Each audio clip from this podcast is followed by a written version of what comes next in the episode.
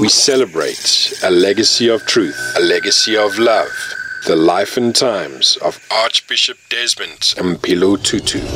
The education system for black South Africans was largely in the hands of the churches at the time, and the newly arrived apartheid government said, in the infamous words of Hendrik Verwoerd, the architect of apartheid, the education system the missionaries had set up for black South Africans was teaching them to graze in green pastures, which it was giving them expectations which couldn't be delivered. And they established Bantu education as education for servitude.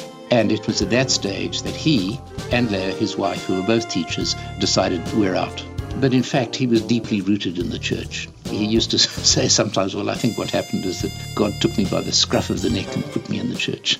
We celebrate a legacy of truth, a legacy of love, the life and times of Archbishop Desmond Mpilo Tutu.